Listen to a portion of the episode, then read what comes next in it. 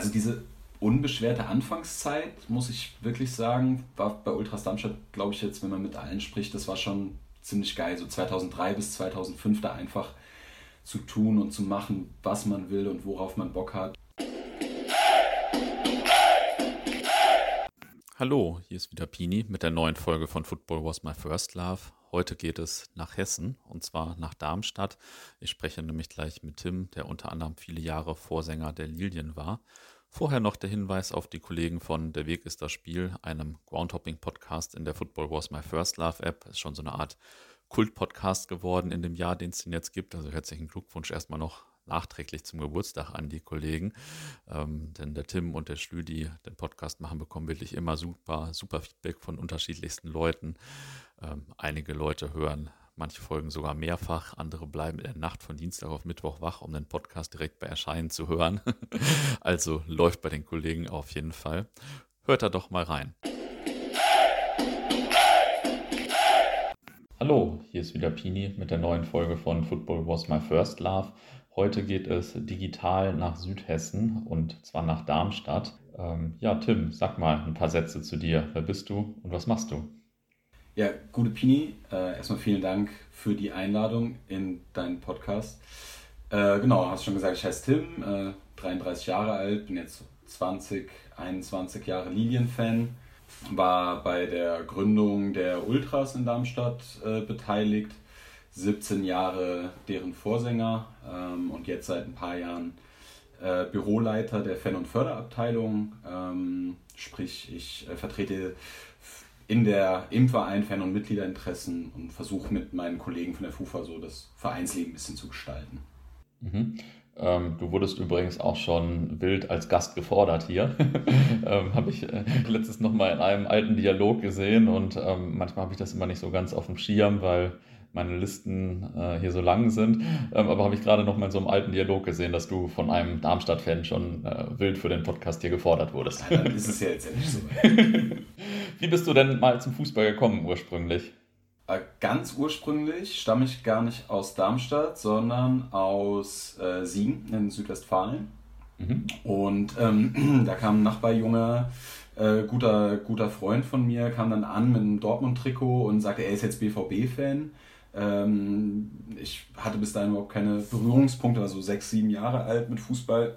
Aber ja, über den bin ich dann auch BVB-Fan geworden und quasi Fan dieser 90er Jahre Dortmund-Mannschaft, äh, Karl-Heinz Riedle etc. Mhm. Und habe dann 95 mit meinem Vater, äh, der das dann auch ein bisschen gefördert hat, äh, mein erstes Spiel im Westfalenstadion gesehen gegen Steaua Bukarest. Mhm. 1-0 äh, Lars Ricken, weiß ich noch. Und ähm, ja, das hat mich auch schon direkt so atmosphärisch ziemlich gut abgeholt. Also ich hatte auch viele Blicke so rund um mich rum, äh, nicht so viel auf dem Spielfeld.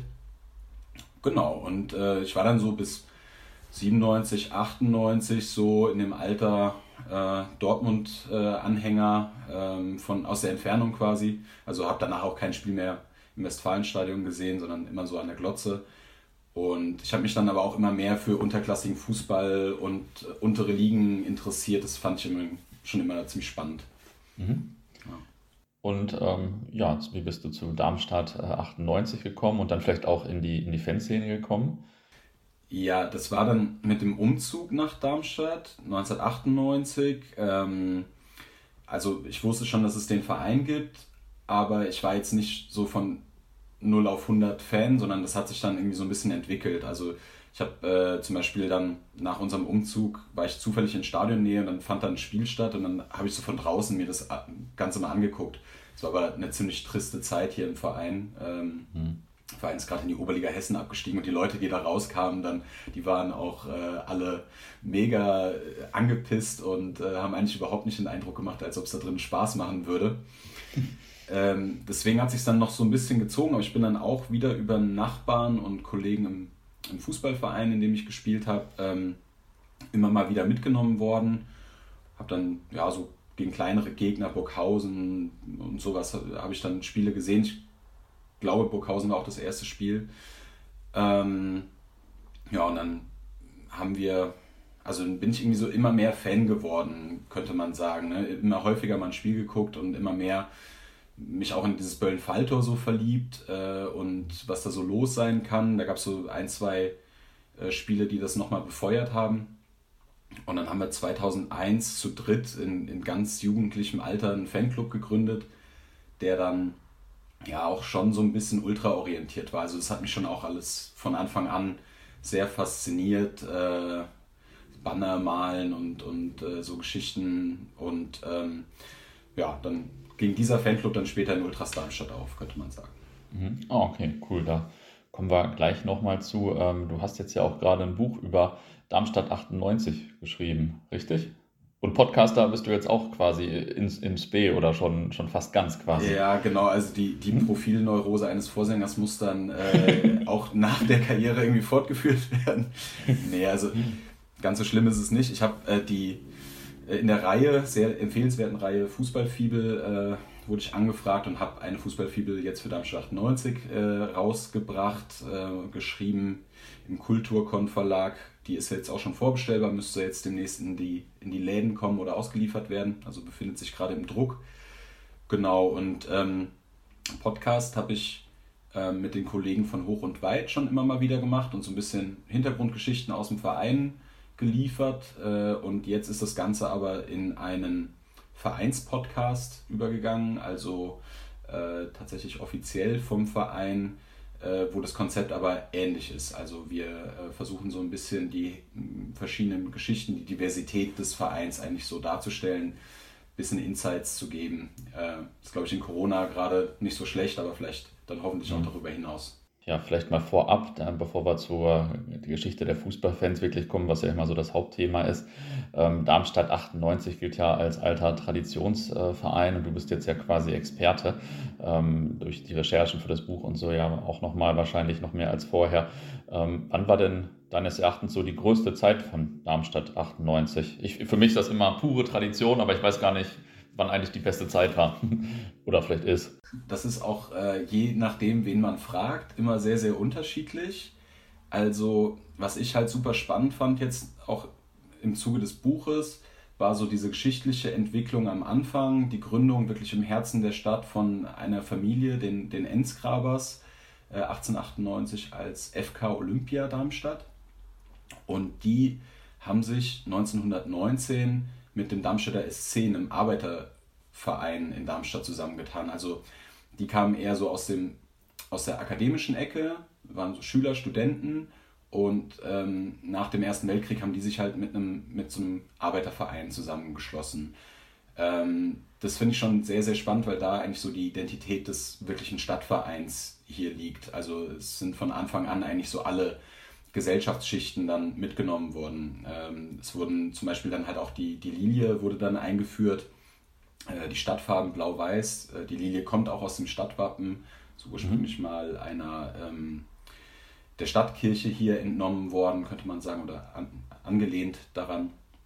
Und ähm, das ist eigentlich für die Zeit ein ziemlich krasser Marketing-Coup, finde ich. Äh, hm. dass, man, dass man dann sagt, okay, die, der neue große Verein in der Stadt hat jetzt äh, die Stadtfarben und äh, das Stadtemblem auf der Brust. Und ähm, hat, also der Verein hat dann 1921 das Böllen-Falltor äh, übernommen und gebaut, zusammen mit der Stadt, äh, ausgebaut das erste Mal. Ähm, sprich, nächstes Jahr sind wir dann 100 Jahre dort oben. Mhm. Und hatte auch sehr viele Erfolge zu der Zeit in verschiedenen anderen Sportabteilungen. Also Leichtathletik war sehr, sehr gut. Damals entstehendes äh, Feldhandball war sehr, sehr gut. Äh, Gab es halt also Olympiateilnahmen, Vize-Deutsche Meisterschaften, diverse süddeutsche Meisterschaften. Also das hat den Fußball zu der Zeit noch so ein bisschen überstrahlt. Und dieses richtige Fußballfieber geht dann eigentlich erst in den 50er Jahren los, als der Verein das erste Mal in die Oberliga Süd damals höchste Spielklasse aufsteigt. Ähm, da hat sich Darmstadt gerade so vom Krieg so langsam erholt und man spürt, dass, ähm, ja, dass da eine Fußballbegeisterung auf einmal bei den Leuten da ist. Ähm, genau, und dann dauert es wieder ein paar Jahre, wenn man dann die Älteren fragt, die sagen mit Sicherheit, die süddeutschen Meisterschaften 1973, ähm, können wir vielleicht später nochmal kurz, kurz anschneiden, ähm, ist ein sehr, sehr großer Moment und dann eigentlich für lange Zeit 1978 der Bundesliga-Aufstieg. dabei interessant, ähm, das waren alles Spieler, die nebenher noch arbeiten gegangen sind. Also eigentlich der, der letzte, genau, die werden bei uns auch die Feierabendprofis genannt äh, oder wurden sie damals schon genannt und bis heute ist der Name so der Spitzname geblieben. Das ist eigentlich die letzte Bundesligamannschaft, die nicht aus reinen Vertragsprofis äh, bestanden hat, sondern die halt eben nebenher abends noch arbeiten gegangen ist oder halt vom Arbeitgeber dann vielleicht auch so ein bisschen ne, mal freigestellt wurde, aber mhm. die waren hier auch Lehrer an den Schulen und so. Und mhm, dem, dementsprechend mh, hm, waren die halt so Leute aus der Stadt so ein bisschen und äh, haben ja eine sehr große, ja, äh, jahrelange Geschichte dann eigentlich so mit dem Verein vor sich hergetragen. Ähm, 1981 ist dann es nochmal gelungen, in die Bundesliga aufzusteigen, aber in beiden Fällen war dann war sofort, sofortiger Abstieg wieder. Genau, und 1993 sind wir dann in der Versenkung verschwunden. Also waren so jahrelang Zweitligist, sind auch in der ewigen Tabelle der zweiten Liga dadurch äh, wirklich sehr weit vorne. Ähm, aber 1993 steigen wir aus der zweiten Liga ab und kehren erst 2011 zurück. Und damit beginnt eigentlich das wirklich erfolgreichste Jahrzehnt des Vereins. Es liegt jetzt gerade hinter uns. 2011 Aufstieg in die dritte Liga. Und dann, das dürften jetzt die meisten mitbekommen haben, dieser Durchmarsch ab 2014 bis in die Bundesliga und dort der Klassenerhalt 2016 ist dann historisch betrachtet der größte Erfolg der Vereinsgeschichte, dass mhm. wir es einmal geschafft haben, quasi uns ein Jahr da oben zu halten. ja, ist ja lustig, weil man denkt ja immer, ein großer Traditionsverein, ähm, die großen Erfolge alle, alle früher, ähm, aber das stimmt ja in dem Fall eigentlich gar nicht.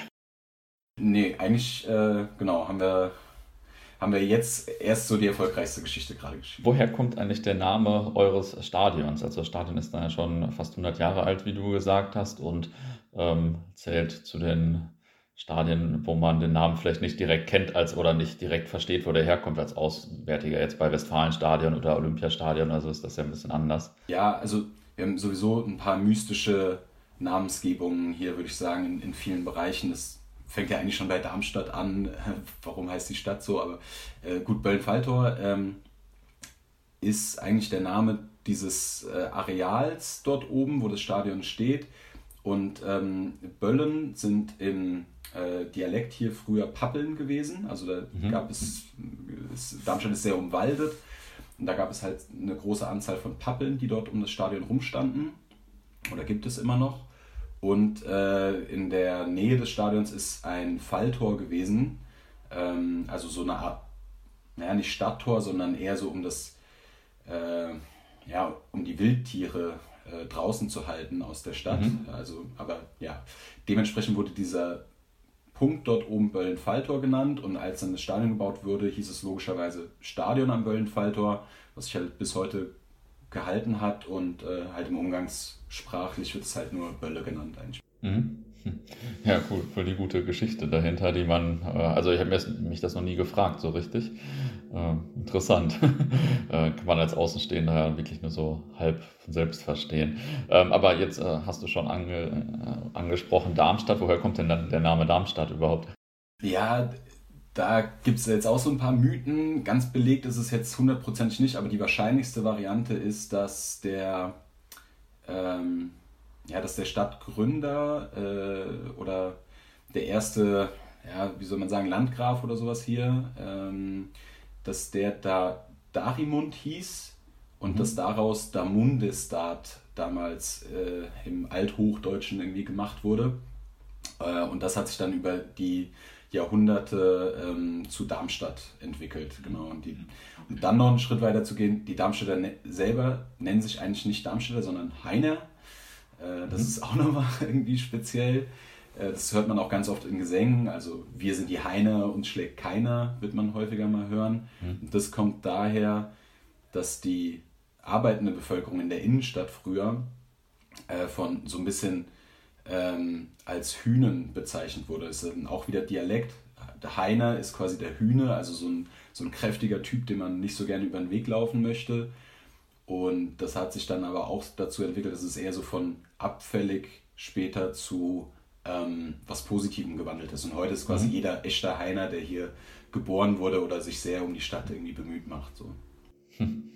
Ja, habt ihr auf jeden Fall ja schon eine eigene Kultur quasi. Ja, ja, kann man, kann man so sagen. Ähm, hier geht es ja immer in der Regel schwerpunktmäßig um die Fans und äh, ja, nimm uns doch mal ein bisschen mit in die Geschichte eurer Fanszene. Also ich weiß nicht, was waren die ersten relevanten Fanclubs und vielleicht und ähm, ab wann gab es ja organisierte Fans oder Fans generell mit Schal oder die rumgesungen und rumgeschrien haben. Eigentlich die allerersten so richtigen Fans, dass es losgeht, ist 1972, der Fanclub Blau-Weiß, der sich damals gründet. Also ein Jahr vor der ersten süddeutschen Meisterschaft. Das ist na natürlich ähm, ja, so Triebmittel dafür, dass, dass da immer mehr dazukommen. Und dieser Fanclub Blau-Weiß hat die Fanszene dann eigentlich bis 1978 dominiert, bis zu diesem Bundesliga-Jahr. Ähm, das waren, ja, war schon so ein wilder Haufen, größtenteils eher mit Kutten unterwegs. Es waren jetzt nicht so die Fußballrocker, sondern schon, schon eher so Kutten und, und Aufnähersammler ähm, auch immer mal wieder mit so einem Zweitverein, äh, dem man sich zugehörig gefühlt hat, wo man dann die, die Aufnäher auf der Kutte hatte. Ähm, aber durchaus auch schlagkräftig. Also da gibt es schon auch diverse Geschichten aus, aus diesen Zeiten in den 70ern. Äh, Ende der 70er kommen dann noch äh, Fanclubs wie Alligators oder Rangers dazu. Also da wird es von den Namen dann auch schon mal ein bisschen, äh, mhm. bisschen englischer. Und das bricht sich dann eigentlich in den 80ern so richtig Bahn, als die Hooligan-Kultur dann auch in Darmstadt ankommt. 1984 wird dann Blue Violence gegründet und diverse Kleinstgruppen eigentlich außenrum, die es da gibt. Und das sind eigentlich so die Anfänge, könnte man sagen. Also man spricht jetzt heute eher von so drei Generationen äh, von, von Fans äh, in den 70ern, 80ern und 90ern, bevor dann in den Nullerjahren die Ultras hier aufkommen. Mhm. Ähm, also ich verbinde Darmstadt ja irgendwie trotzdem schwerpunktmäßig mit so einer alten Kuttenfanszene. Ähm, ich, weiß, ich weiß gar nicht so ganz genau warum, aber irgendwie wahrscheinlich Traditionsverein und ich war 2001 das erste Mal da gegen Offenbacher Kickers und das war auch halt wirklich ein ganz anderes Publikum, als man es so auf der Südtribüne gefunden hat oder zumindest habe ich das äh, so empfunden. Ähm, begegnet euch das häufiger so der Ruf, dass ihr eine alte Kuttenfanszene seid und ähm, ja, woher, woher kommt dann vielleicht dieser Ruf im Vergleich zu anderen? Also tatsächlich, dass wir diesen Ruf haben, das habe ich jetzt schon häufiger gehört, aber ich würde es eigentlich hm, nie so richtig bestätigen, weil viele Kutten in dem Sinne gibt es eigentlich seit den 70ern dann nicht mehr. Also es gibt immer noch so Einzelunikate, das sind aber dann so richtige Kultleute. Also zum Beispiel haben wir den Kuttenkalli lange Zeit hier gehabt. Das ist dann eigentlich so der einzige gewesen, der offen mit Kutte rumgelaufen ist. Mhm. Und ähm, man könnte halt sagen, dass wir eine große Zeit so oder eine große Anzahl von, von normalen Fanclubs haben, schon immer, die so, die könnte man halt so ein bisschen kuttig bezeichnen, aber die tragen eigentlich halt keine Kutte, also nicht mhm. im Sinne dieser Kuttenkultur, ähm, sondern das sind halt so normale Fanclubs einfach. Und ja, da überwiegt jetzt heute eher das Trikot, würde ich sagen, als, mhm. als die Kutte. Mhm. Ja. ja, ich habe da, glaube ich, eine etwas gestörte Wahrnehmung, weil irgendwie, ich habe da früher mal so Fanbücher über die 80er Jahre gelesen und alle Vereine, die ich irgendwie da gelesen habe und dann äh, selbst in den 90ern gar nicht so richtig wahrgenommen habe, sind alles für mich alte Kunden-Fanszenen, glaube ich. ja, also es gibt, wie gesagt, diese Einzelunikate, aber eigentlich ist das mhm. so in den 90ern dann so ein bisschen, oder auch schon in den 80ern, äh, ist es eigentlich mhm. schon so ein bisschen äh, in den Hintergrund getreten, hat sich jetzt nicht so bis heute gehalten. Mhm. Gibt es denn ähm, Spiele aus dem letzten Jahrtausend, sage ich mal, also vor, vor der Zeit der Ultras, die in der Fanszene legendär sind? Also irgendwie wo man weiß, da sind damals 10.000 Leute hingefahren oder da und da war das und das? Ja, also diese angesprochene erste süddeutsche Meisterschaft ist äh, immer, wenn man die Alten fragt, dann kommt das sofort. Das ist äh, mhm. 1973 ein 7-0 zu Hause gegen den 1. FC Nürnberg. Der ist damals auch noch Rekordmeister und so ein ziemlicher Dauerrivale von uns gewesen. Ähm, das muss ein absoluter großartiger Tag hier am, am Böllen-Falltor gewesen sein, als die 7-0 weggeschossen worden sind und man sich damit den Titel in der hm, zweiten Liga Süd damals gesichert hat. Ähm, hat dann die Aufstiegsrelegation leider verkackt danach, aber hat ja fünf Jahre später dann noch funktioniert. Mhm. Genau, eben fünf Jahre später sind dann so diese großen Bundesligaspiele, ähm, da gibt es wenige, wenige Siege, aber die, die es dann gab, die wurden dann auch sehr gefeiert. Also Gladbach war in den 70ern auch kein ähm, kein kleiner Gegner. Ja. Wurden geschlagen, ein 1 zu 1 bei den Bayern geholt Und äh, der erste Derby-Sieg gegen die Eintracht ist auch 79 geholt worden am, am Bölle. Das sind so die großen Spiele aus der Zeit. Und haben dann 87, 88, ich mache jetzt einen kleinen Sprung, mhm. äh, gegen den Waldhof ähm, auch in der Relegation um die Bundesliga gespielt.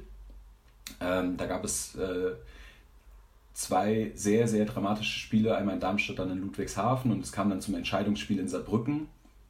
Ähm, da sind äh, ja, Zehntausende hingefahren, auch die ersten Sonderzüge, ich meine, es wären die ersten gewesen, äh, sind dann damals hingefahren. Ähm, und das Stadion war so wirklich sehr geteilt in Blau-Weiß und Blau-Schwarz. Ähm, und leider ging das Spiel dann im Elfmeterschießen verloren. Das ist so eine ziemliche Katharsis, die wir danach so mit uns rumgetragen haben. Also dieser verschossene Elfmeter hm, hat dann dazu geführt, dass äh, der Verein sich eigentlich nie wieder davon erholt hat, so richtig bis in die 2000er mhm. Jahre.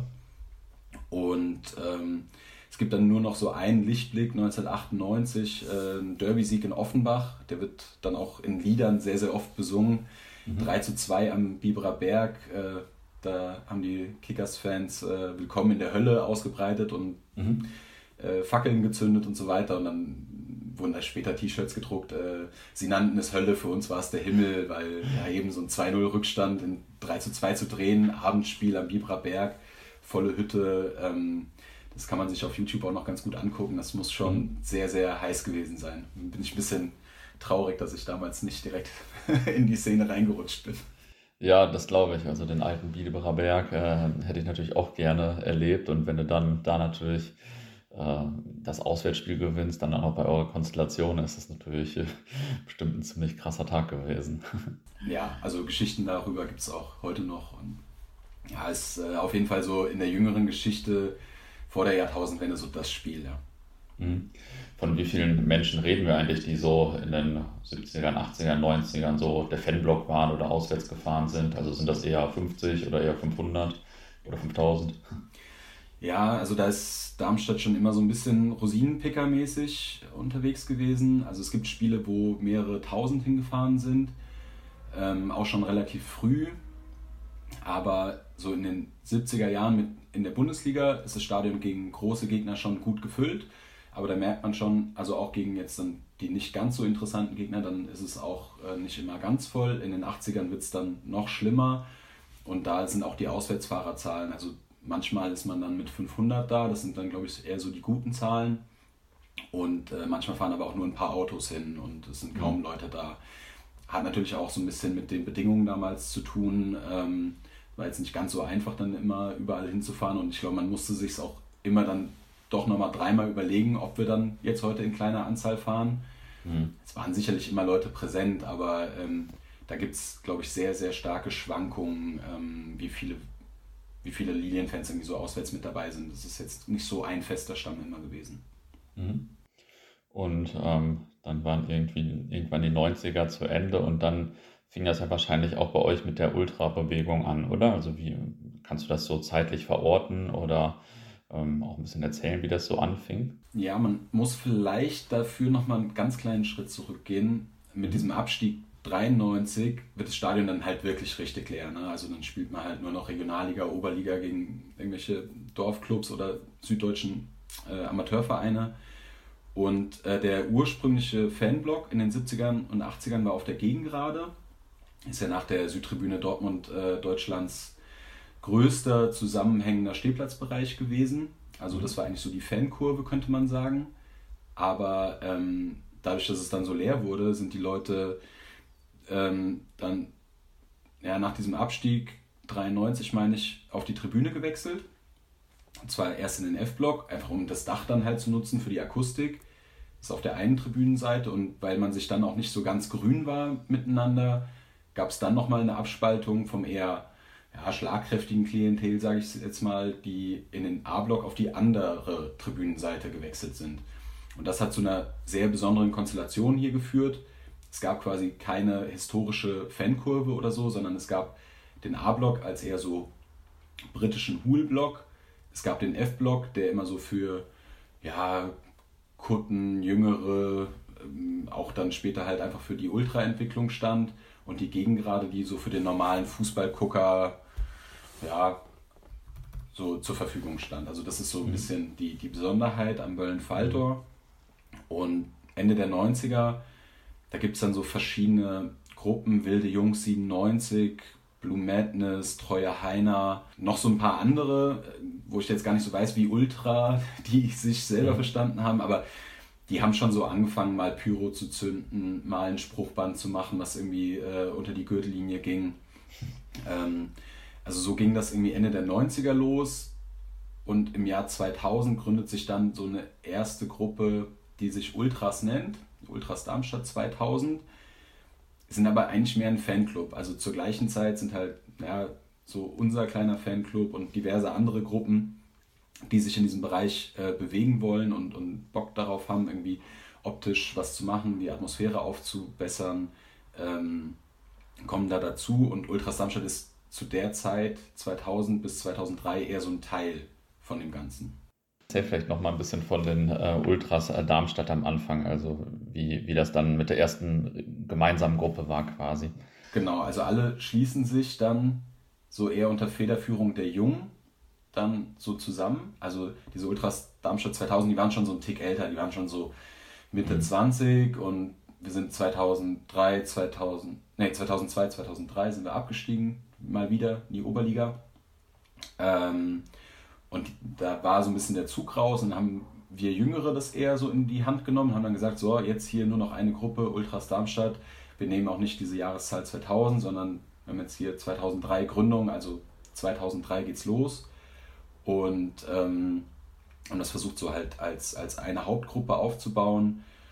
Ja, das war in der Anfangszeit, äh, ich glaube, da muss man ein bisschen dabei gewesen sein, einfach Anfang der 2000er, um das so mhm. mitzuerleben. Also klar, Matchlife war so die absolute Bibel, da hat man halt reingeguckt, da hat man sich Ideen geholt, dann ist man in den Baumarkt gefahren, hat irgendwelches Taschengeld ausgegeben, um, äh, um Folie zu kaufen oder mhm. Müllsäcke und da irgendwas draus zu basteln.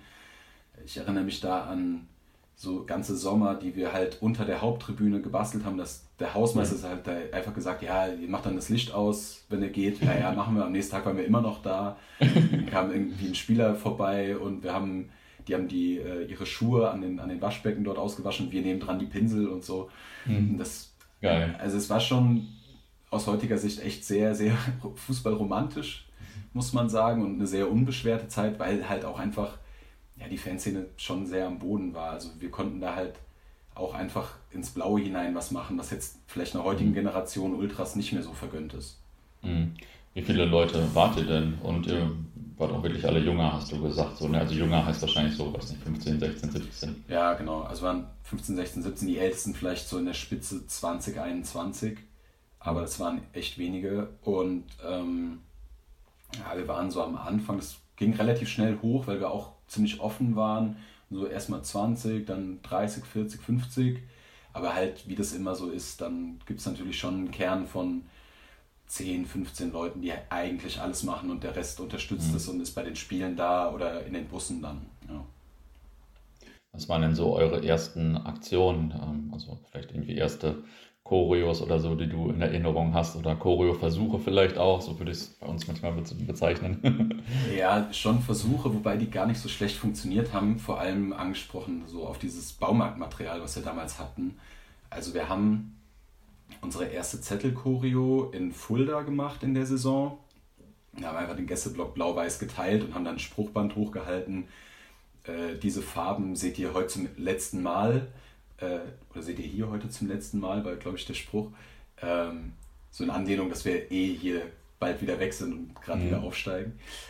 Und dann haben wir zu Hause gegen Kassel äh, tatsächlich aus so äh, Abdeckfolie, die man unterlegt normalerweise zum Malen, haben wir einen riesigen Vorhang geklebt, den wir dann am Dach des F-Blocks hochgezogen haben mit, mit Stadtsilhouette. Die hat einer dann freihand da drauf gehauen.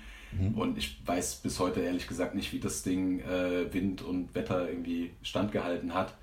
Aber das war eigentlich so die erste große Heimchoreo.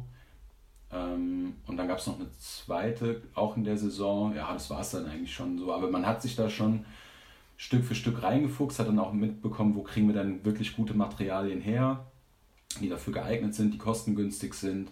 Und hat sich dann da immer so ein Stück weit weiterentwickelt, sag ich mal. Mhm. Und ähm, bis ihr dann aber einen Vorsänger hattet oder bis du Vorsänger warst, das äh, hat dann, das fing aber wahrscheinlich nicht direkt 2003 an, sondern es hat wahrscheinlich ein bisschen gedauert, oder? Genau, also wir sind in der Oberliga ohne Vorsänger unterwegs gewesen, teilweise auch ohne Trommel. Das war einfach so ein Findungsjahr. Äh, mhm. also halt auf diesen hessischen Dorfsportplätzen, das, da brauchtest du eigentlich auch niemanden, der jetzt irgendwas ja. anstimmt oder koordiniert.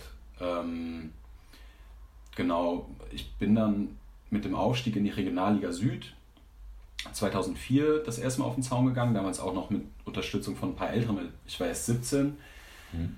und die Älteren haben es dann aber irgendwie so nach zwei, drei, vier, fünf Spielen immer mal wieder äh, gesagt, sie hätten da jetzt nicht so Bock drauf. Äh, dementsprechend musste ich mich dann da durchbeißen, auch mhm. anfangs gegen schon ein paar Widerstände. Aber ja, habe es dann eben durchgezogen und äh, würde sagen, so nach, weiß ich nicht, drei, vier, fünf Jahren hatte sich dann die Masse auch oder die Masse. Damals gab es gar nicht so viel Masse. Aber da hatten sich die Leute dann dran gewöhnt, dass äh, der Tim steht halt da und singt was vor und wenn es dann passt, dann singen wir halt auch mal mit. Ja, also diese Widerstände ähm, kennt ja, glaube ich, jeder, der am Anfang so in der Ultras-Zeit dabei war. Und äh, ich glaube, hat äh, der, der Kollege von Rot-Weiß Essen auch ein bisschen erzählt, als er vor, Vorsänger war, dass da äh, auch das eine oder andere Mal auf ihn geflogen ist oder so, aber irgendwann, irgendwann lief es dann einfach. Bei uns war es jetzt nie so richtig bösartig, sondern es wär, war mehr so ziemliches Gefrotzel, ne? Und dann halt mhm. auch mal ein Lied gegen dich oder so gesungen. Mhm. Äh, hier, kleiner da unten, was machst du da und so. Aber ja, da musste man dann halt irgendwie ein bisschen drüber stehen, weil ja, sonst hätte man es ja gleich lassen können, ehrlich gesagt. Mhm. Ja, aber krass, daran wächst man ja wahrscheinlich ziemlich. Was waren vielleicht so die, die Höhepunkte der Gruppe? Also diese unbeschwerte Anfangszeit, muss ich wirklich sagen, war bei Ultras Darmstadt, glaube ich jetzt, wenn man mit allen spricht, das war schon ziemlich geil. So 2003 bis 2005 da einfach zu tun und zu machen, was man will und worauf man Bock hat. Und ähm, das war schon ziemlich, ziemlich cool. Das hat sich dann halt schon alles ein bisschen weiterentwickelt und ich glaube, die Gruppe hatte so die stärkste Phase so 2007, 2008 rum zum fünfjährigen Jubiläum. Das ist ja dann meistens so, wo eine Gruppe sich meistens so ein bisschen gefunden hat. Da hatten wir mhm. krasse Party, haben die Freundschaft nach Bern entstand da zu der Zeit. Ähm, der Verein war, war in äh, Insolvenzgefahr. Äh, wir haben ganz, ganz viel mit der restlichen Fanszene gesammelt und, und Spendenaktionen gemacht. Also waren halt auch zu, dann mal wirklich anerkannter Partner und nicht irgendwie so dieser äh, Ultra-Kindergarten, der, mhm. der man dann vielleicht vorher war. Ähm, genau, also schon ein gewisses Standing auch in der Szene. Und es gibt dann 2010, 2011 nochmal so eine Hochphase zum Richtung Aufstieg in die dritte Liga. Aber ja, ähm, würde sagen, das, das sind so die, die drei Phasen, die mit am stärksten in der Gruppe waren, würde ich sagen. Mhm. Ähm, und was waren vielleicht so äh, Tiefpunkte oder Tiefphasen? Also du hast ja äh, jetzt Insolvenzgefahr eher so zu den besten Zeiten ge gezählt. Das ist ja recht lustig. Das gibt es ja häufiger, dass äh, die schlechte Zeit, oder ist fast schon normal, glaube ich, dass eine schlechte Zeit für den Verein, für eine Fanszene dann eigentlich eine gute Szene, eine Zeit ist, weil man da dann äh, viel mitbestimmen kann, viel machen kann, weil nicht so viele Mitläufer da sind und so weiter. Aber wenn jetzt die Insolvenzgefahr kein Tiefpunkt war, was waren dann vielleicht so Tiefpunkte der Gruppe?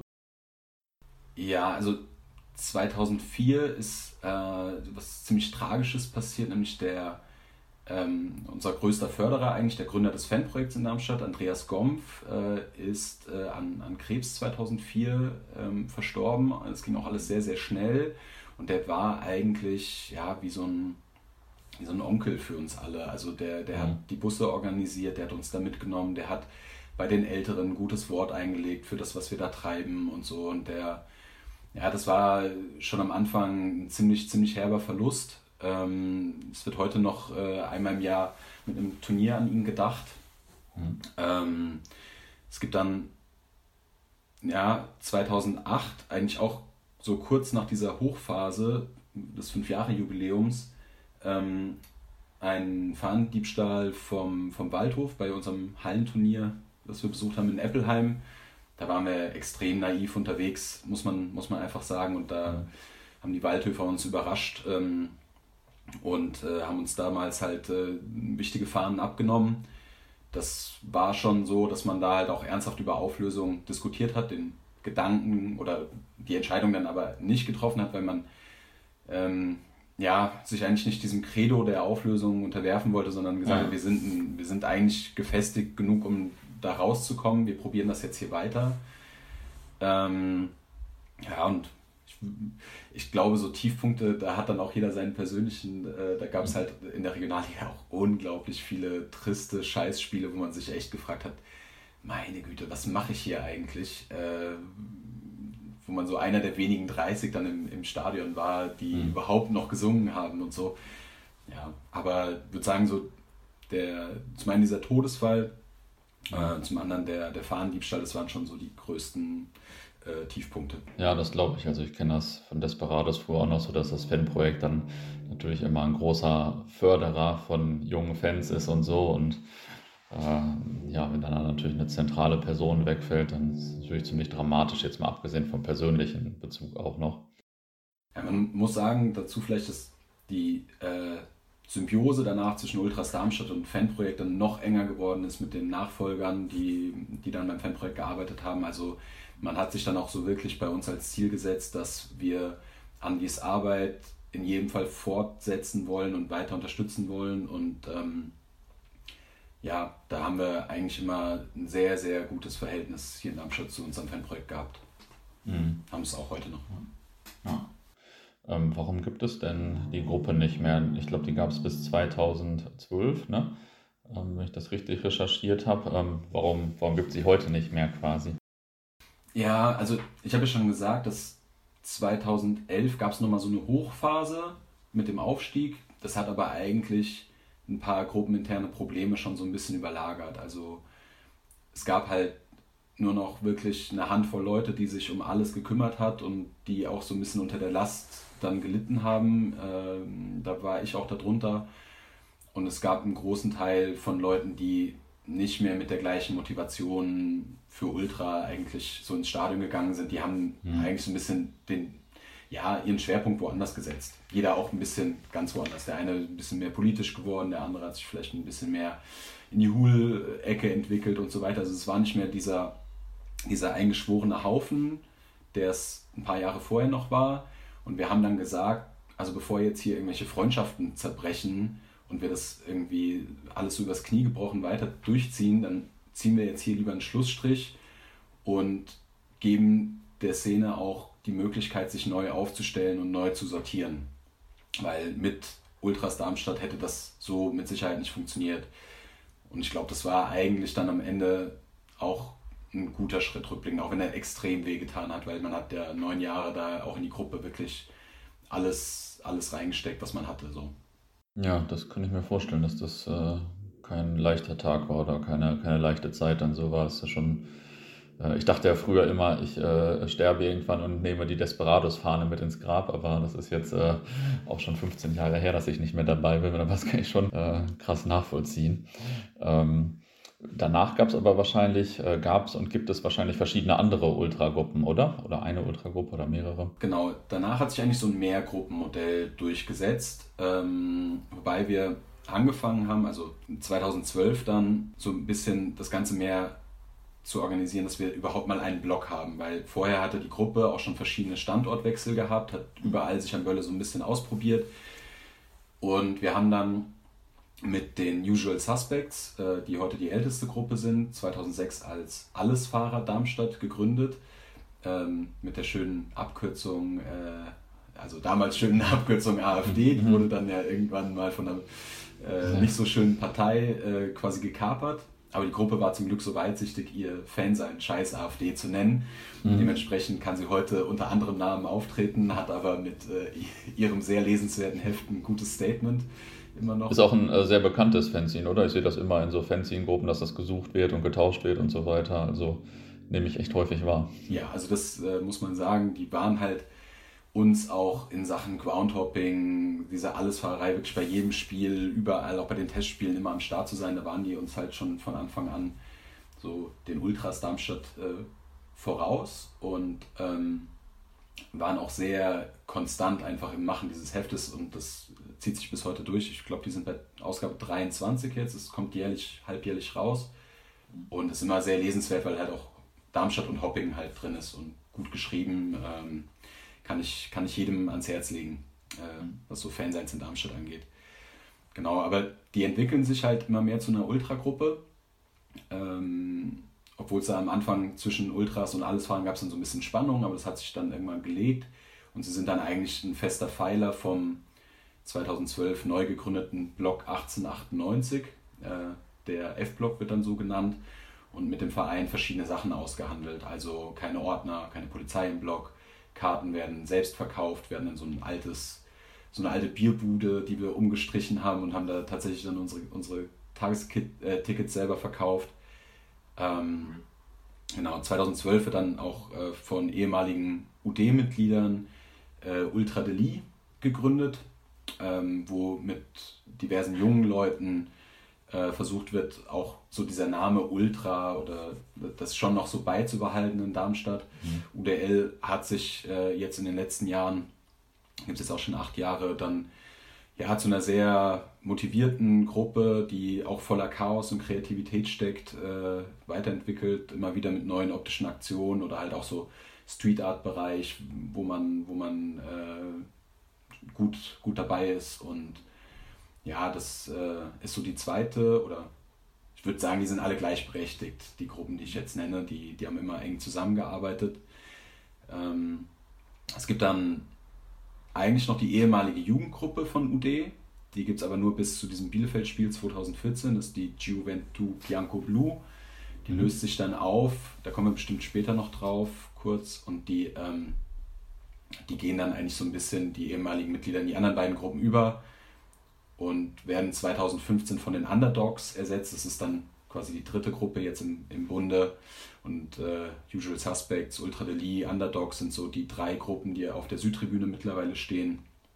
Und äh, ja, so Ultras in, in Darmstadt vertreten. Äh, man muss dazu aber sagen, dass es außenrum noch diverse Klein- und Untergruppen, Jugendgruppen gibt, ähm, die man da jetzt nennen sollte, müsste. Äh, Delinquents, Row 7, Ami, die Raststätten-Gambler, also da gibt es schon eine, eine große Bandbreite, aber ich muss sagen, dass der Zusammenhalt innerhalb der Szene jetzt auch gut funktioniert, ohne dass es eine übergeordnete Gruppe gibt wie, wie damals. Also es gibt eher selten Streitigkeiten untereinander. Und auf jeden Fall ein paar ganz äh, amüsante Namen dabei. Was war denn jetzt so deines Erachtens bislang äh, die beste Aktion oder die besten Aktionen der Darmstädter Ultraszene jetzt so aus den letzten 20 Jahren dann vielleicht? Also vielleicht die beste Choreo oder irgendwas anderes? Ja, es geht dann schon halt ab 2012, ab der Gründung von diesem Block 1898 geht es ja auch sportlich nochmal steil bergauf. Ne? Also ähm, da, da gibt es einfach, die Spiele werden voller, da kommen mehr Leute, die Euphorie wird mehr. Ähm, da, das war natürlich dann auch nochmal ähm, leichter, sage ich mal, ein paar Highlights zu setzen. Äh, beste Choreos zum Beispiel, würde ich sagen, äh, waren diese, diese Datterich-Aktionen. Dazu vielleicht auch wieder ein kleiner historischer Exkurs. Also der Datterich ist ein äh, Typ hier aus einem Mundart-Theaterstück, was total bekannt ist, um 1900 rumgeschrieben wurde und bis heute hier aufgeführt wird. So hessischer Dialekt und der Datterich ist so ein, so ein Schnorrer, aber ein liebenswerter Schnorrer. Und mit dem haben wir äh, verschiedene Aktionen durchgeführt. Ähm, einmal in der Aufstiegssaison gegen Duisburg, als wir in die zweite Liga hochgegangen sind. Und dann haben wir quasi so eine Fortsetzungschoreo gemacht gegen Lautern im nächsten Jahr, wo wir dann in die Bundesliga hochgegangen sind. Und der Tenor dieser Choreos war immer ein Zitat aus diesem Theaterstück. Äh, ich habe schon den ganzen Tag so versteckte Dost. Also für die mhm. Nicht-Hessen, ich habe den ganzen Tag schon so einen versteckten Durst. Und wir haben gesagt, halt, ja, wir haben schon das ganze Jahr so einen versteckten Durst, der, mhm. der quasi nie stillbar ist.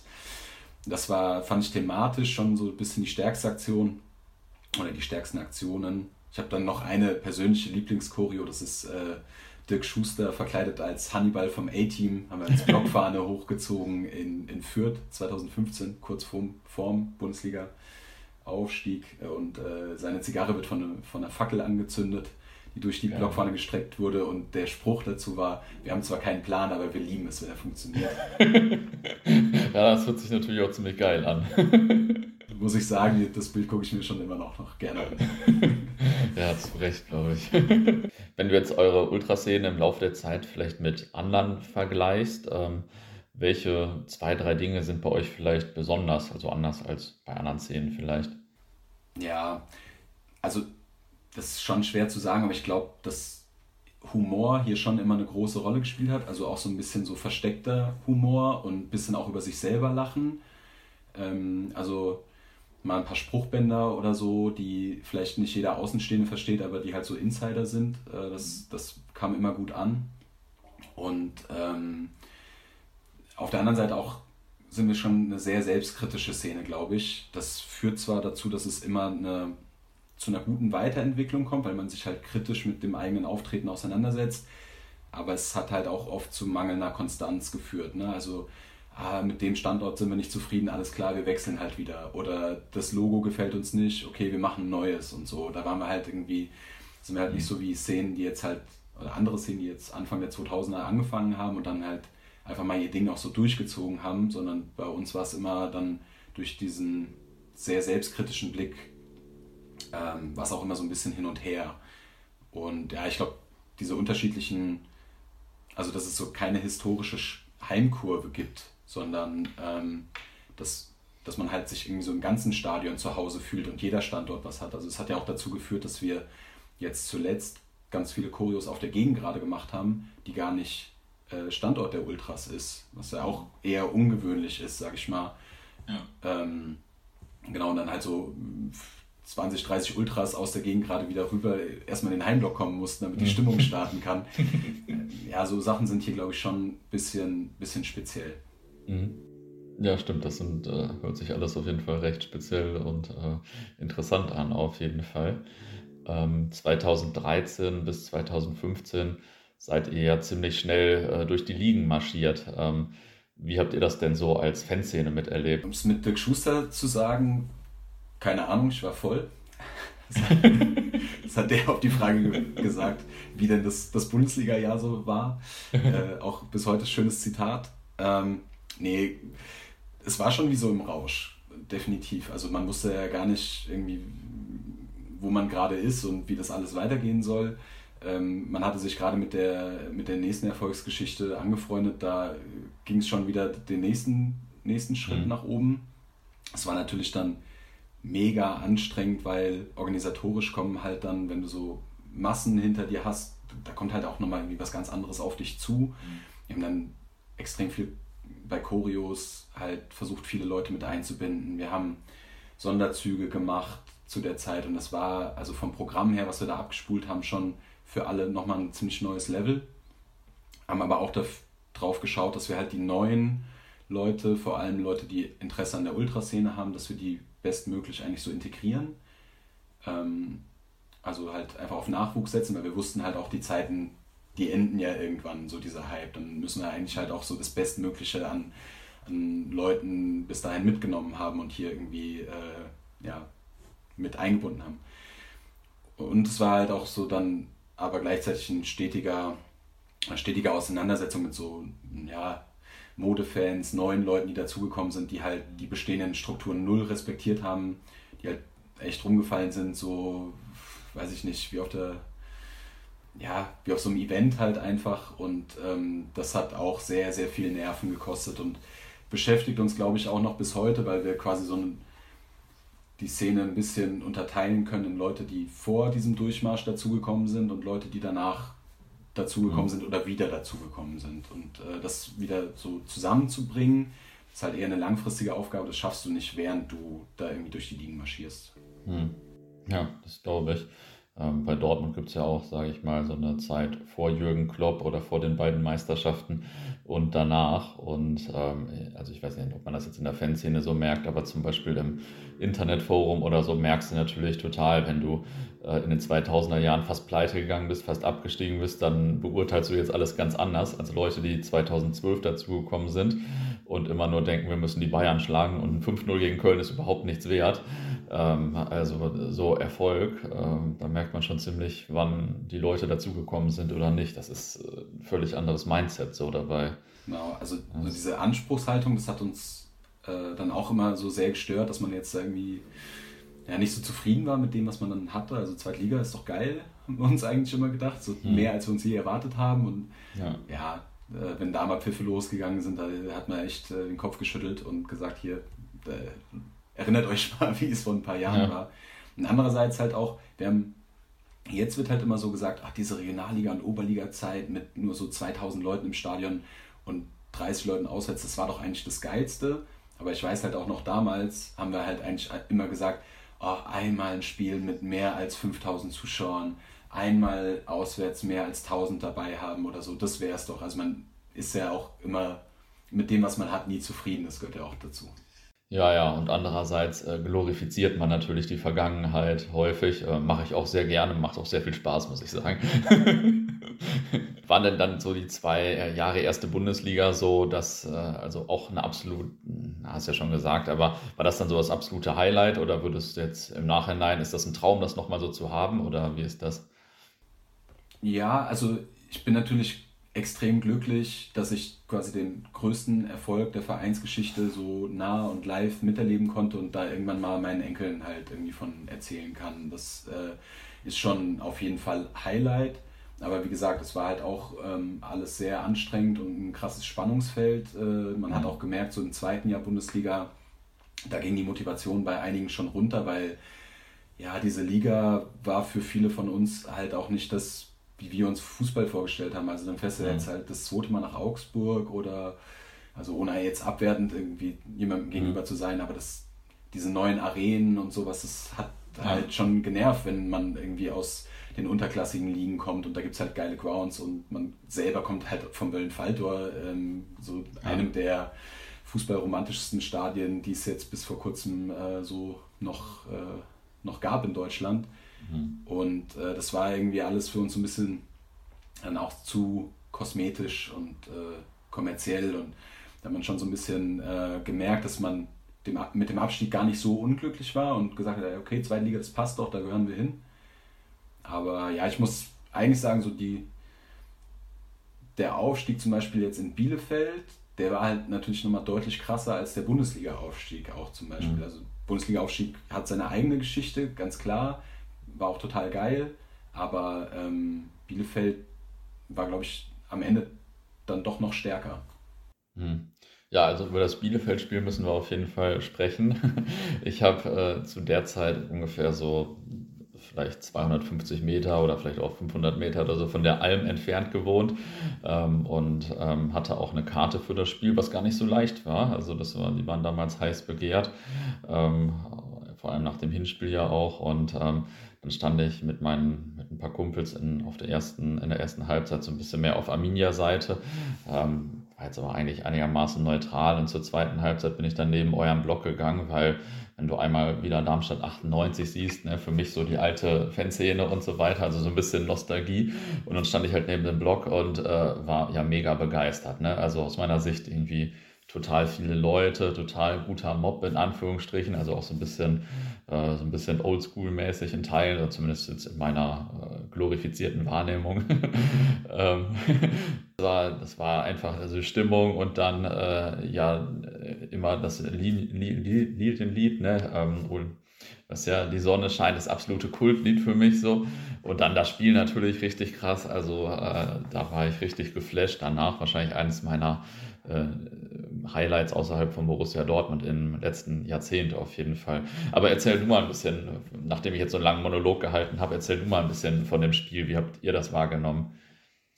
Ja, eigentlich sind wir in das Spiel reingegangen oder dahin gefahren, haben halt gesagt, naja, also nach dem Hinspiel auch, wir sind eigentlich jetzt nur da, um zu feiern. Das war eine mega geile Saison, dass die Mannschaft es überhaupt in die Relegation gepackt hat. Also im Jahr vorher ja eigentlich abgestiegen, nur durch die Insolvenz äh, unserer Nachbarn aus, aus äh, Offenbach äh, gerettet worden. Schöne Grüße an der Stelle nochmal. Ähm, und dann war das eigentlich so, naja, wäre schön, wenn es heute klappt, aber dran geglaubt hat man jetzt nicht wirklich. Ich glaube, es gab sogar Leute, die äh, nicht mitgefahren sind, weil ja Montagabend, weil sie gedacht haben, mhm. weil sie nicht mehr dran geglaubt haben. Also äh, an der Stelle, wer, wer, die Entscheidung gemacht hat, ich glaube, da hätte ich mich danach echt äh, weiß ich nicht, irgendwo im Keller erdrosselt oder so. Das, das muss richtig bitter gewesen sein für diejenigen.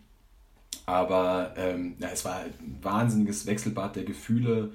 Ähm, das Spiel wogte ja auch so hin und her. Dann äh, gab es ja in der nach der Halbzeit auch noch äh, eine missglückte Pyroaktion mit einem Zaunfahnenbrand und ähm, da war man dann auch wieder so als Ultra, wie reagierst du da? Das ist ja das Schlimmste, was dir passieren konnte. Also ich war innerlich auch zu dem Zeitpunkt, da haben wir 1-0 geführt und ich war echt total fix und fertig. Haben uns dann ganz kurz beraten und dann haben uns aber alle angeguckt und halt auch so gesagt, so nee, dann nehmen wir jetzt halt hier alles andere weg, fahren, äh, alles, alles einpacken, okay, das war jetzt scheiße, aber die Mannschaft spielt richtig geilen Fußball gerade, die sind dabei, dass wir in die zweite Liga aufsteigen. Wir hauen jetzt hier weiter alles raus und ähm, das kam dann auch so, als ich wieder auf den Zaun gestiegen bin danach.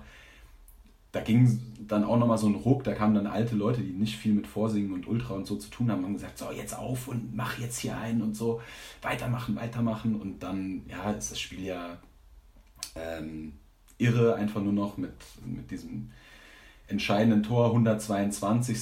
Aber selbst danach halt auch noch, äh, gibt es ja noch einen Pfostenschuss von der Arminia und so. Das war, oh. das war alles, also das krasseste Fußballspiel, was ich wirklich jemals erlebt habe. Und eigentlich hätte ich danach komplett aufhören müssen, weil besser hätte es nicht mehr werden können. Mhm. Äh, gut, dass ich es nicht gemacht habe, aber ja, da, das war schon äh, nicht nur eine Achterbahn, das war eher so ein wie sagt man, so ein Freefall-Tower äh, mit, mit mhm. Betriebsstörungen, würde ich sagen. du hast vorhin gesagt, dass sich nach dem Spiel die äh, Jugendgruppe aufgelöst hat, wenn ich das richtig verstanden habe. Hatte das dann mit dem Zaunfahnenbrand zu tun oder wie war das denn? Genau, also diese, dieser Zaunfahnenbrand, äh, da war einfach deutlich, also der Bielefelder Gästeblock ist ja sehr, sehr eng, vor allem im unteren mhm. Bereich und ähm, da war einfach zu viel Pyro auf zu engem Raum da gibt es jetzt verschiedene Theorien, wie das genau passiert ist, aber ist auch am Ende egal. Die Zaunpfanne dieser Jugendgruppe ist in Flammen aufgegangen und äh, hat das Ganze auch wirklich nicht überlebt. Ähm, die Zaunpfannen der beiden Gruppen, die da drüber hingen, Ultra Deli äh, und Usual Suspects, hat die Ultra Deli äh, glücklicherweise nichts abbekommen und die Usual Suspects wurde heldenhaft gerettet. Also da wurden sich Finger auf den Zaun äh, blutig äh, geschnitten, irgendwie um die Fahne da loszukriegen und, und zu löschen.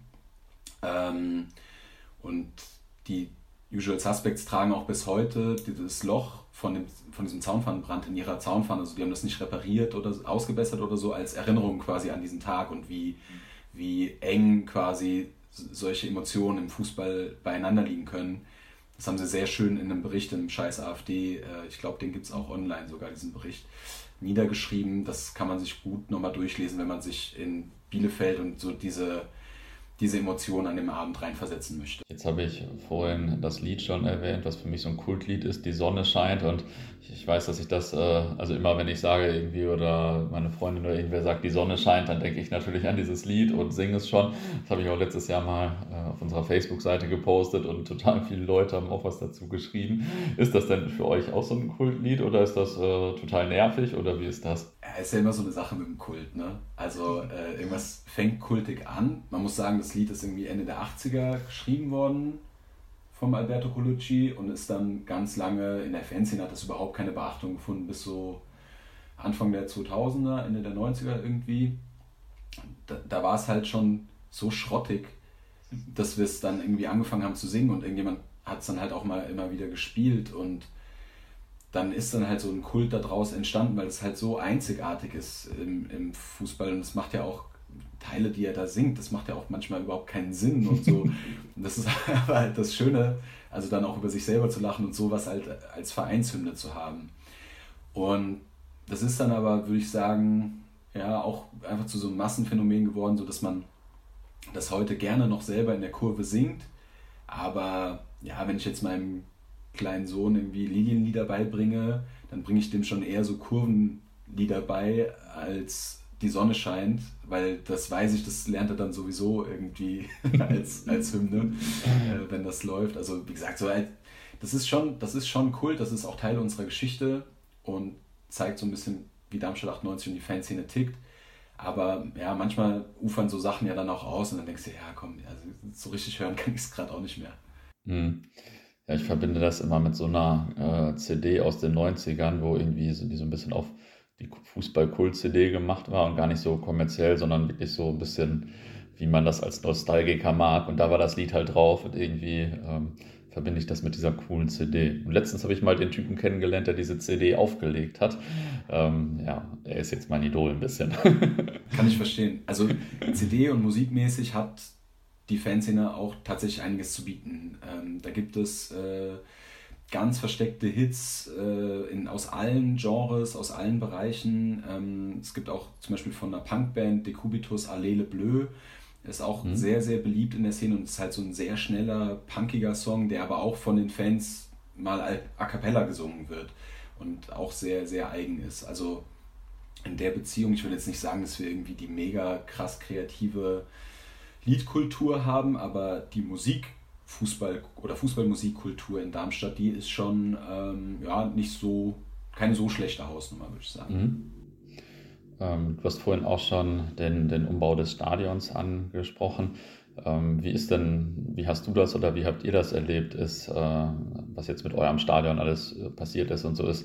Das ein Verlust? Ist das eine Verbesserung? Inwieweit seid ihr da involviert, wenn da jetzt was passiert ist? Der Stadionneubau oder Umbau ist eigentlich Thema, seit ich zu den Lilien gehe, also seit 20 Jahren. Und so richtig Bewegung ist halt erst mit dem Geld aus den Bundesliga-Jahren jetzt reingekommen. Und in den Jahren dazwischen ja, ist natürlich halt auch immer wieder klar geworden, dass da sehr, sehr viel Geld in eine Instandhaltung reingesteckt werden muss, die, ähm, die sich eigentlich so nicht mehr trägt. Äh, auch von der Sitzplatzanzahl werden halt auf der Haupttribüne 3500 Sitzplätze. Davon waren zwei Fanblocks, also da kannst du jetzt dann halt auch nicht irgendwie den gut bezahlten VIP immer reinsetzen, auch wenn manche das vielleicht ganz geil gefunden haben, aber ähm, ja, die Vermarktungsmöglichkeiten sind dann natürlich halt auch so ein bisschen geringer.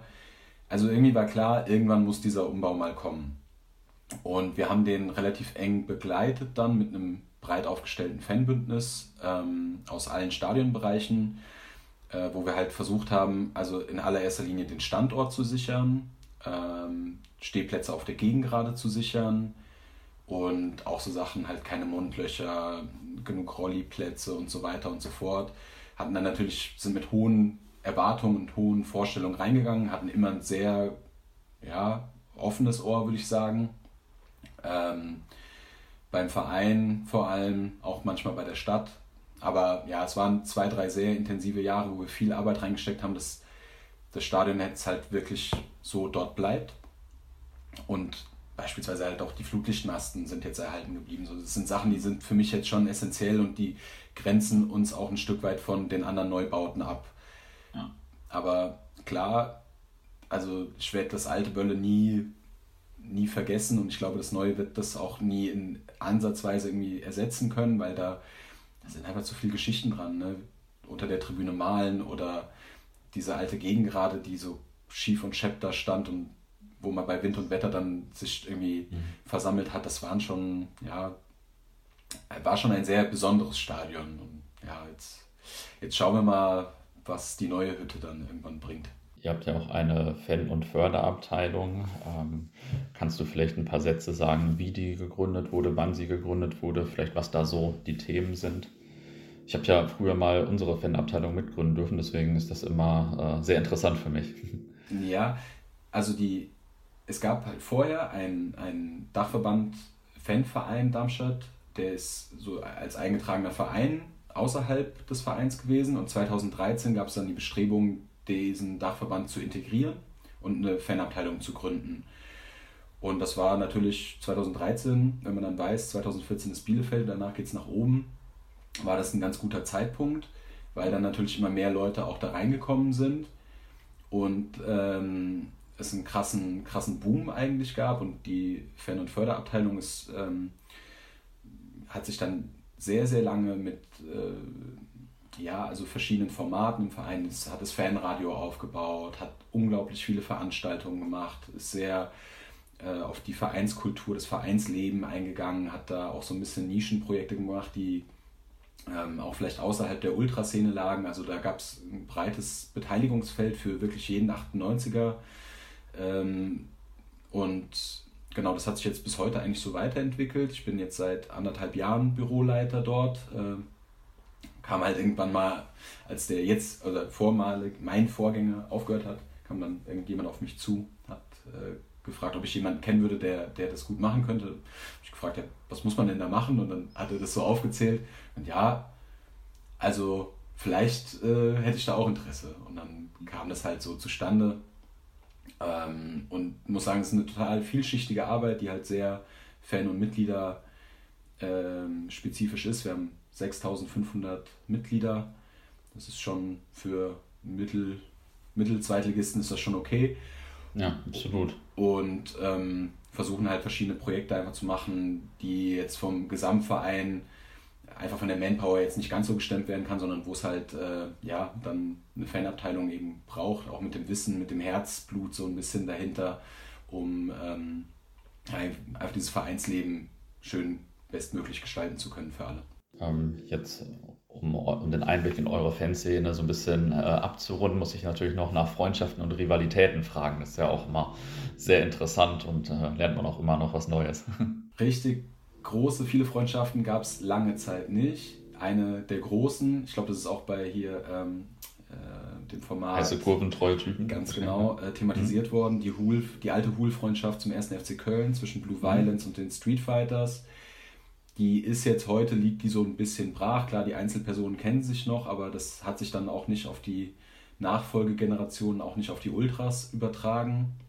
Wobei ich sagen muss, es gibt hier schon in Darmstadt deutlich mehr FC-Sympathisanten als sonst so in Hessen. Also mhm. es gab damals auch so Freundschaftsschals, da sind äh, ein paar Leute schon drauf hängen geblieben und sind dann zum FC gefahren. Mhm. Genau, die heute wirklich größte und am breitesten akzeptierte Freundschaft ist die zu Young Boys Bern. Mhm. Da zur Gruppe Urban Squad, aber auch zu diversen Einzelpersonen und Gruppen innerhalb der Ostkurve. Die ist 2008 entstanden, auch ganz lustig, durch zwei sehr engagierte Groundhopper ähm, aus den jeweiligen Szenen, die sich äh, innerhalb von so ein paar Wochen in, bei allen großen Spielen irgendwie immer wieder in Europa über den Weg gelaufen sind. Ne? Also irgendwie mal in Saint-Etienne kennengelernt und ein paar Wochen später in Athen getroffen und so. Und ähm, die waren halt gleich verrückt, die haben sich ganz gut verstanden es gab dann auf der Mondiali Antirassisti 2008 auch so einen ersten leichten Kontakt und dann eine Spieleinladung. Ja, und ab 2008 ist es dann so, ab den ersten Besuchen hat das direkt eigentlich gefunkt und äh, ist heute greift es auch immer mehr auf die restliche Fanszene über äh, in beiden Lagern und ja, Bern ist immer, immer für uns auch ähm, Inspirationsquelle gewesen, auch immer dann international mit denen unterwegs zu sein. Da gibt es mhm. unglaublich geile Stories miteinander. Ja, Genau. Und es gibt gute Kontakte zu einigen Gruppen, noch gar nicht so lange, aber glaube so drei, vier Jahre dürften es jetzt sein, zu äh, verschiedenen Gruppen von Werder Bremen mhm. aus der Ultraszene. Hat auch so ein bisschen in der Bundesliga-Zeit, glaube ich, angefangen. Ähm, ja, und hat sich dann so ein bisschen entwickelt. Ist jetzt mehr so die Generation nach mir, aber ähm, kenne auch so ein paar Leute und es ist immer ganz nett, äh, die da zu haben. Und ja, unsere Sharp Skinheads, also linke Skins auf der, auf der Gegengerade, die pflegen einen sehr lebendigen Kontakt zu ihren Pendants äh, vom FC St. Pauli. Und glaube, damit sind sie auch nicht so alleine. Also es gibt in Darmstadt halt auch relativ viele Leute, die dem FC St. Pauli die Daumen drücken, aber es ja, wie mit St. Pauli überall. Also das mhm. ist ja dann auch immer ein bisschen umstritten und die einen mögen es, die anderen nicht. Äh, von der Ultraseite gibt es ja jetzt eher vereinzelte bis gar keine Kontakte. Also ähm, das ist eher so ein Ding zwischen den Skinhead-Gruppen. Eine, muss, eine Freundschaft muss ich an der Stelle noch sagen. Hanau 93 ist der einzige Verein in Hessen, zu dem wir gute, gute Kontakte pflegen. Äh, ah ja, ähm, cool. Die müssen an der Stelle erwähnt werden, weil die sind auch äh, schon seit Jahren eigentlich schon immer mal wieder dabei und sind coole Leute einfach. Ja, cool. Also ich äh, war noch nie in Hanau, das steht äh, aber schon ein bisschen länger auf meiner Liste. Und äh, ich meine, wenn es da scheinbar so viele aktive Leute gibt, dann kann ich mich auf den Besuch ja noch ein bisschen mehr freuen. Vor allem gute Leute. Nicht so viele, aber mhm. dafür gute. Deswegen okay, ja, das ist, das ist ja auch gut. Ähm, ja, jetzt wäre meine nächste Frage natürlich, dass es in Hessen sonst wahrscheinlich eher äh, Rivalen gibt und äh, generell in eurem ganzen Umkreis, nicht nur in Hessen wahrscheinlich. Genau, ja, also sind natürlich umzingelt von, von äh, mhm. verschiedenen Vereinen, die wir jetzt nicht ganz so mögen. Aktuell ist da wohl ganz klar die äh, Rivalität zur Eintracht äh, zu nennen. Mhm. Mittlerweile ist wohl am stärksten ausgeprägt Ähm, war aber gar nicht immer so. Also die Eintracht ist ja schon äh, eher immer erste, zweite Liga äh, gewesen und wir halt ein paar Ligen drunter. Also bis zu diesen Bundesliga-Aufstiegen und auch den Derbys äh, gegen sie. Ähm, Derby-Sieg 2015 jährt sich jetzt bald fünf Jahre. Ähm, da keimt oder da flammt diese Feindschaft dann schon auf, auch wenn man die vorher halt nicht gemocht hat, aber die waren mhm. halt ein bisschen zu weit weg. Ne? Und ähm, mhm. genau, das ist jetzt aber schon so die lebendigste Rivalität. Ähm, haben natürlich dann auch noch durch ihre Freundschaft zum Waldhof, der auch immer ein Erzrivale war, ähm, passt das natürlich auch so, dass man die beiden Vereine wirklich äh, überhaupt nicht mag hier. Ähm, auf einer gleichen Ebene dann auch Kickers Offenbach, ganz klar, ist auch durch die äh, sportlichen Duelle 80er, 90er, 2000er Jahre ähm, ganz klar Derby. Es gibt dann immer noch so, ja, so ein Ersatzduell, äh, als, wir, als wir weiter unter waren gegen Hessen-Kassel. Das ist mehr so das Südhessen gegen Nordhessen. Duell, Derby weiß ich nicht, aber ja, schon zu der Zeit ein bisschen unser Derby gewesen. Und ja, mit den ganzen Freunden unserer Feinde versteht man sich dann eben auch nicht so gut. Also äh, aktuell haben wir keinen gegnerischen Verein in der, in der Liga, da ist es dann halt Holstein Kiel, weil die Freundschaft nach Kassel haben, die wir, mhm. die wir nicht so leiden können. Äh, oder in der Bundesliga dann eher mal Leverkusen, die nach Offenbach Freundschaft haben und so weiter. Ähm, genau. Aber das ja eine eher breite breite Feindesliste als Freundesliste. ja, muss man sich ja auch verdienen. Ne? Was waren denn jetzt so zum Abschluss deine drei Highlights mit Darmstadt 98? Sehr, sehr schwer, weil da gibt es schon echt viele und ich gehe jetzt mal weg von Bielefeld und so, weil das haben wir schon ausführlich besprochen. Mhm. Wir haben 2011 zu Hause Hessen-Kassel geschlagen. 3 zu 2 nach 2-0 Rückstand. Ähm, und ich würde sagen, das ist so der Beginn ähm, als der Verein so seine Loser-Mentalität abgelegt hat. Wir sind dann danach in die dritte Liga hochgegangen und da als, in, als Abdelaziz Ahanfouf, den wir im Winter eingekauft haben und der nur für diesen Moment scheinbar eingewechselt wurde, das 3 zu 2 gegen unseren direkten Verfolger oder Konkurrenten aus Kassel, ähm, nur dieses eine Tor zu machen, also das war, da kriegst du jetzt noch Gänsehaut am ganzen Körper, wie da das Bölle getobt hat und äh, Ahanfouf liegt vor diesem tobenden A-Block in der Staubwolke und äh, da, irgendwie ist da, hat sich da was verändert, auch in der Wahrnehmung von uns, so für unseren eigenen Verein. Das ist schon mhm. ein tiefgreifender Punkt. Noch ein paar Jahre vorher, 2004, haben wir ein Derby am Biberer Berg gehabt, also am alten Biberer Berg. Ähm, das war mein erstes Derby als Vorsänger. Das haben wir auch gewonnen und das war für mich persönlich einfach ein geiles Spiel, weil da stehst du das erste Mal oben ich habe das erste Mal halt so gemerkt, okay, wenn du es so und so machst, dann geht schon was und mit einem guten Spiel hier auf dem Rasen, dann kommt auch mal richtig Atmosphäre auf. Ähm, das war schon auch ja, für mich so ein ziemliches persönliches Highlight, an das ich gerne zurückdenke. Und dieser Bundesliga-Ausstieg gegen St. Pauli, da vielleicht nicht mal, also das Spiel war schon geil. Wir hatten auch vorher so eine Demo, um dass der Stadionbau, dass sich da die Böllen-Falltor-Kultur weiter drin niederschlägt. Ähm, also es ging morgens halt los mit dieser Demo organisieren, dann das Spiel, da hatten wir eine Choreo gemacht und abends hatten wir eine richtig, richtig große Party in der ältesten Kneipe in, in Darmstadt organisiert, unabhängig vom Ausgang des Spiels. Und ich muss sagen, auf dieser Party, das ist eigentlich so mein Aufstiegsmoment dann gewesen. Da hat dann diese Punkband, die Kubitus, Allele Bleu gespielt und da flog alles durcheinander und alle sind komplett ausgerastet und da, da waren halt nur 800 Leute wirklich vom härtesten Kern so auf dieser Party und alle anderen quasi haben wir außenrum feiern lassen in der Stadt, aber wir waren mhm. halt dort gebündelt und haben gesagt so, ey, Bundesliga, scheiße, da sind wir jetzt, so, wir sind jetzt da. Und ähm, ja, das war auch, also der, der Abend, die Nacht, das war schon auch ziemliches Highlight. Ähm, ja, zum Abschluss, du kennst das Spiel. Eine interessante oder amüsante Anekdote muss sich jeder äh, immer noch erzählen. Ja, ich habe mich im Vorfeld, ist auch wieder so schwierig, ne? weil ja, haben wir jetzt echt viele, viele Geschichten auch gerade schon erzählt und mhm. angerissen. Ähm, ich würde sagen, die schönste Anekdote war dann eigentlich nach dem Bielefeld-Spiel. Morgens um sechs sind wir angekommen in Darmstadt, fünf, sechs Uhr ungefähr. Und am Stadion war die Hölle los. Ne? Da sind, äh, waren 2000 Leute und haben die Mannschaft empfangen und so. Mhm. Ah, und für uns, wir hatten ja den ganzen Tag schon den Knochen, für uns war das alles ein bisschen viel. Wir haben dann gesagt, okay, wir schnappen uns jetzt das restliche Bier äh, oder kaufen nochmal Neues und setzen uns mit ein paar Leuten einfach in unseren Block und gucken den Sonnenaufgang über den Bölle und mhm. ähm, lassen die, die anderen da draußen mal machen. Mhm. Und dann, ja, haben wir da getrunken und Sonnenaufgang mega schön halt. Und äh, irgendwann haben wir dann gesagt, ey, lass uns noch ein bisschen kicken. Und ich bin dann äh, unter die Tribüne gegangen zur Heimkabine und hab, ähm, wollte den Ball holen. Und äh, bin dann da aber auf die Spieler gestoßen, ähm, die halt auch total besoffen waren und äh, die gesagt haben, was macht ihr? Ja, wir sitzen im Block und trinken Bier. Ja, geil, ja, kommen wir mit.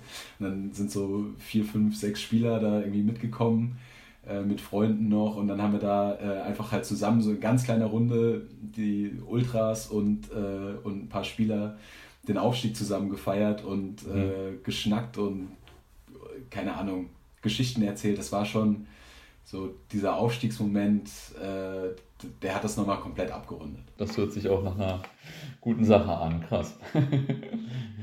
Cool, dann danke ich dir erstmal. Wann erscheint jetzt das Buch nochmal genau? Das äh, wollte ich nochmal fragen. Ich habe es mir schon wieder halb vergessen. Also ist schon vorbestellbar bei Kulturcon auf der Seite und ist gerade im Druck und äh, ich hoffe, dass das jetzt äh, ja, Ende November, Anfang Dezember dann druckfrisch überall in den Briefkästen und im Buchhandel liegt. Mhm. Ja, dann bin ich mal gespannt, ob ich hier schneller mit veröffentlichen bin oder ob der Verlag schneller ist. danke dir. Ja, danke dir auch und bis dann. Das war das Interview mit Tim zur Fanszene vom Darmstadt 98. Hat mal wieder richtig viel Spaß gemacht und ich habe auch einiges gelernt. Wer jetzt direkt weiterhören möchte, dem empfehle ich nochmal die Kollegen von Der Weg ist das Spiel oder auch die Fußball-Weltreise, in der ich mit Nils alphabetisch seine mittlerweile 178 Länderpunkte durchgehe. Jetzt gerade sind wir bei amerikanisch Samoa, also ist äh, noch ein Stück, äh, geht noch ein paar Jahre der Podcast. Ähm, amerikanisch Samoa ist natürlich so ein Ziel, wo noch nicht so viele Deutsche und noch nicht so viele Groundhopper waren. Deswegen auf jeden Fall ganz spannend. Und ja, demnächst kommt jetzt noch der ein oder andere eher exotische Länderpunkt und dann wird es zu Argentinien wahrscheinlich sogar drei Folgen geben.